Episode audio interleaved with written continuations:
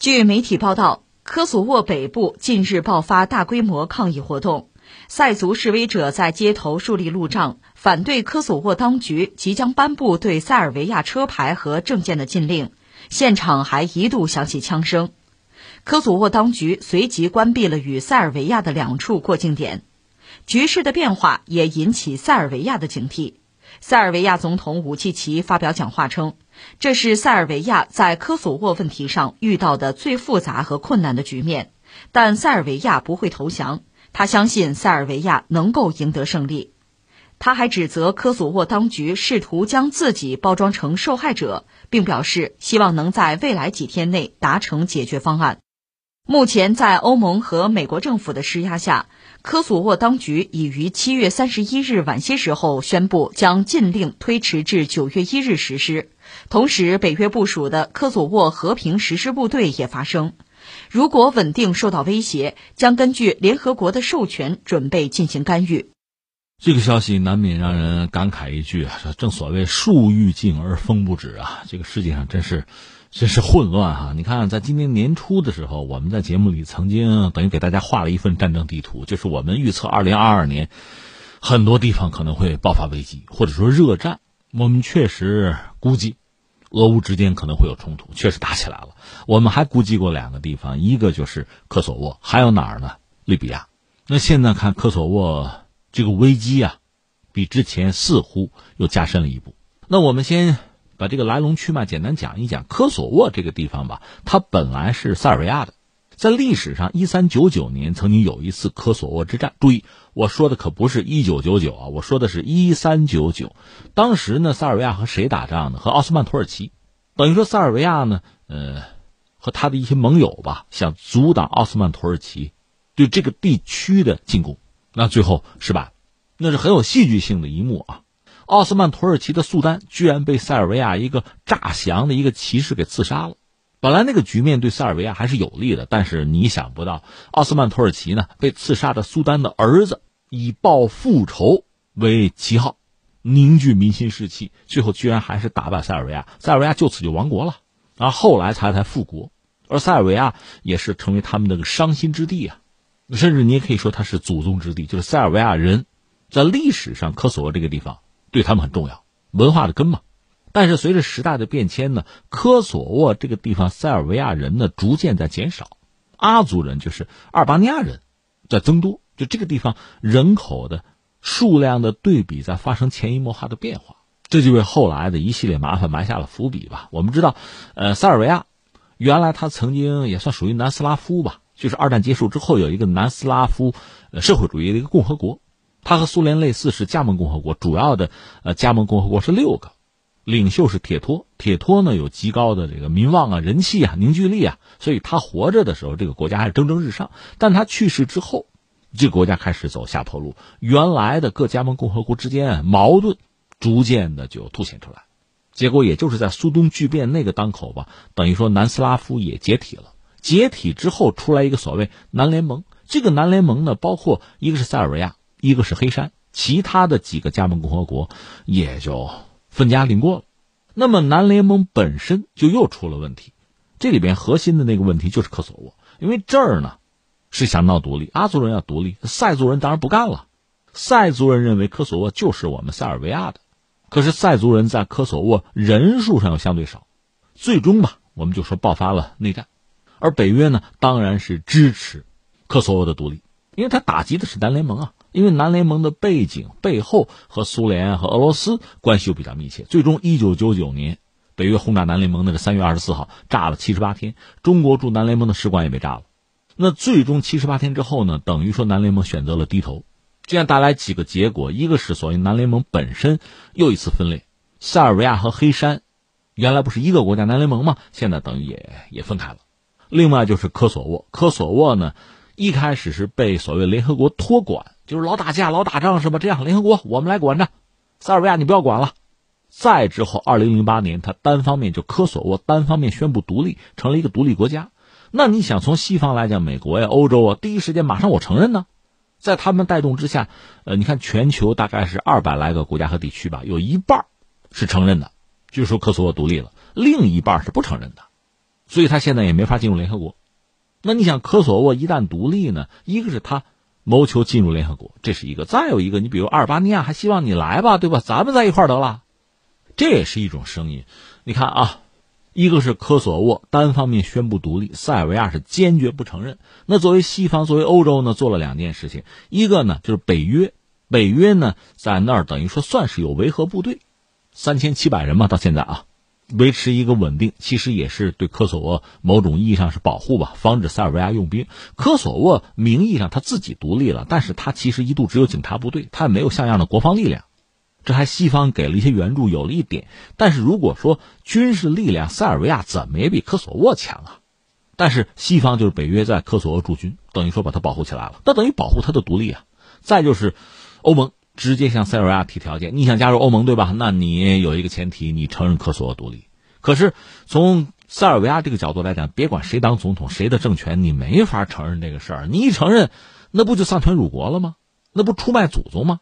这不就是标准卖国贼吗？所以他没法答应。现在他总统是武契奇，他不可能答应的。那么现在的塞尔维亚这么几点，第一个呢，他科索沃实际上已经跑出去了，他不承认是不承认吧？但是人家已经宣布实质的独立了。所以就发生一系列的问题。你比如说，俄罗斯他那个外长拉夫罗夫，我去塞尔维亚访问行不行？那就得看塞尔维亚周边这一圈国家，这一圈国家都是欧盟和北约成员国呀。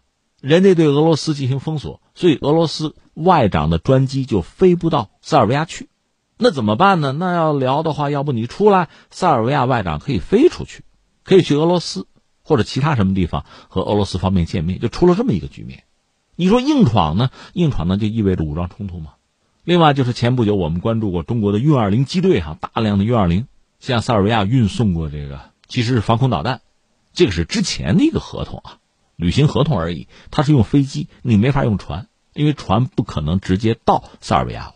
那个科索沃已经实质独立了，这样塞尔维亚其实面临的是一个很尴尬甚至危险的局面。一个是周围这一圈都是北约和欧盟的成员，从某种意义上讲就是敌人。另一方面呢，和外界的联系要通过空运，这个空运是很容易被掐断的。再就是科索沃，它有一个所谓自治政府吧，你想也可以想到，因为它已经宣布独立了，在科索沃的塞尔维亚人怎么办？那从这个科索沃政府这个角度来讲，既然我已经寻求独立了，塞尔维亚人，你最好离开，我也不折腾你，你滚回塞尔维亚。啊，这样我这科索沃就完全是我说了算。你塞尔维亚人离开，可从塞尔维亚人那个角度讲，我不离开，这是我祖宗之地啊，我祖祖辈辈生活在这里，我为什么要走啊？但是呢，塞族人从人数上、规模上又相对小，那属于一个相对弱势啊，是一个相当被动的局面。那么塞尔维亚和在科索沃的塞族人之间倒还有一些联系，因为从塞尔维亚这个角度讲，科索沃是我的一部分啊，这联系不很正常吗？有公路，有汽车呀。那从科索沃现在这个政权来讲呢，我这么着，我切断这个联系。它怎么切断呢？就这么着啊，在科索沃的汽车那个车牌你不能用塞尔维亚的，这就是逼着科索沃的塞族人要做选择。你站队吧，你要不站塞尔维亚，你要不站科索沃，你站科索，你车牌给我换了，包括你的什么身份证啊、什么护照，你得换。你就是你承认我独立，我逼着你承认。你要不承认，不承认我就打压呗，我就欺凌呗，把你轰走了事呗，就这个，这不矛盾就激化吗？之前，就因为这个事情，确实就几乎进入了这个战争状态。然后我们知道，因为俄乌战争爆发嘛，全世界的目光，包括西方最主要的注意力，就都集中到俄乌战争去了。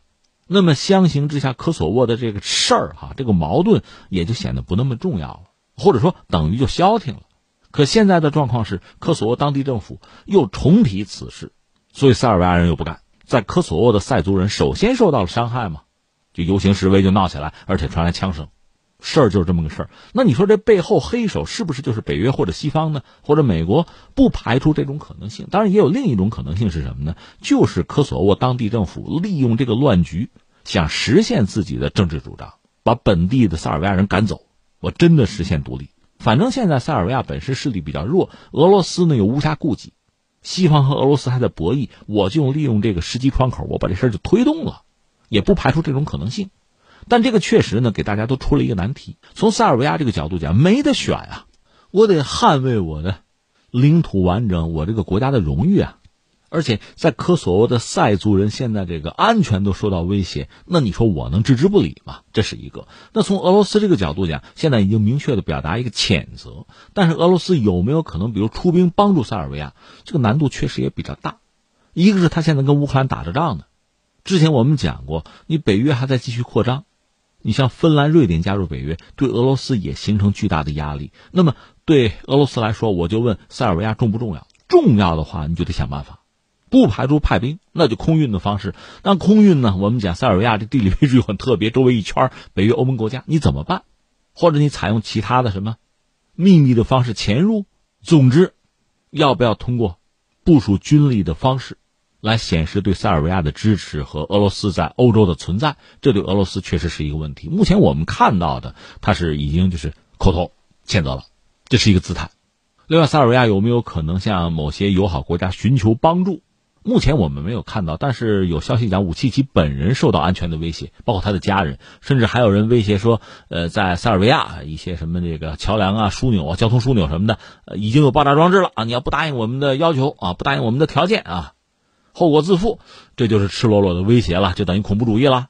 这个我不说了吗？你不管是不是武器骑在台上，谁也不好答应啊！答应这个事儿，你你这个政权的合法性就不存在了。另一方面，刚才我们讲了，从科索沃来讲，当地的政权肯定是想利用这样一个机会，他觉得是一个时机窗口，就向前推一步，就让自己的所谓的这个独立、所谓的合法合理性再往前走一步。那从西方来讲呢，你从两边看，一方面呢，这个事儿可以加以利用，就是进一步的打压塞尔维亚，打压塞尔维亚背后的俄罗斯，驱逐俄罗斯在欧洲的存在和势力，这是一个。所以这等于说是一个机会，但另一方面呢，美国也好，欧洲也好，现在其实日子也不好过，呃，全球经济都不景气，美欧现在国内的经济啊，通胀压力都很大。另外，俄罗斯这儿吧，并没有真正通过打压让他一蹶不振，至少目前我们还没有看到。不但如此，人家还经常反击。昨天我们还说了嘛，真正的反击和双方的博弈就在今年，就是七八月份嘛，一直到呃冬天，今年冬天，欧洲日子都不好过。从俄罗斯来讲，这段时间。是他打压你，还不是你打压他。如果一定要耗，不定谁先倒，或者说欧洲先倒，这种可能性非常之大。所以在这个时候有点自顾不暇。那你在塞尔维亚或者在科索沃这再开一摊，是有利于你打击俄罗斯，还是相反？是分散了你的力量投送，还是相反？还是能够给俄罗斯更致命的一击？这个你算吗？所以最终我们看到美国表态，反而是压科索沃政府，别闹别闹，等一等，往后推一推，九月再说。是把这个事儿啊，他没有说叫停，因为美国对科索沃这个独立政权确实是拥有巨大影响力的。如果他要叫停，也就叫停了；他不叫停，但是他要求推迟，推迟到九月份。所以美国或者西方的心态由此也可见一斑。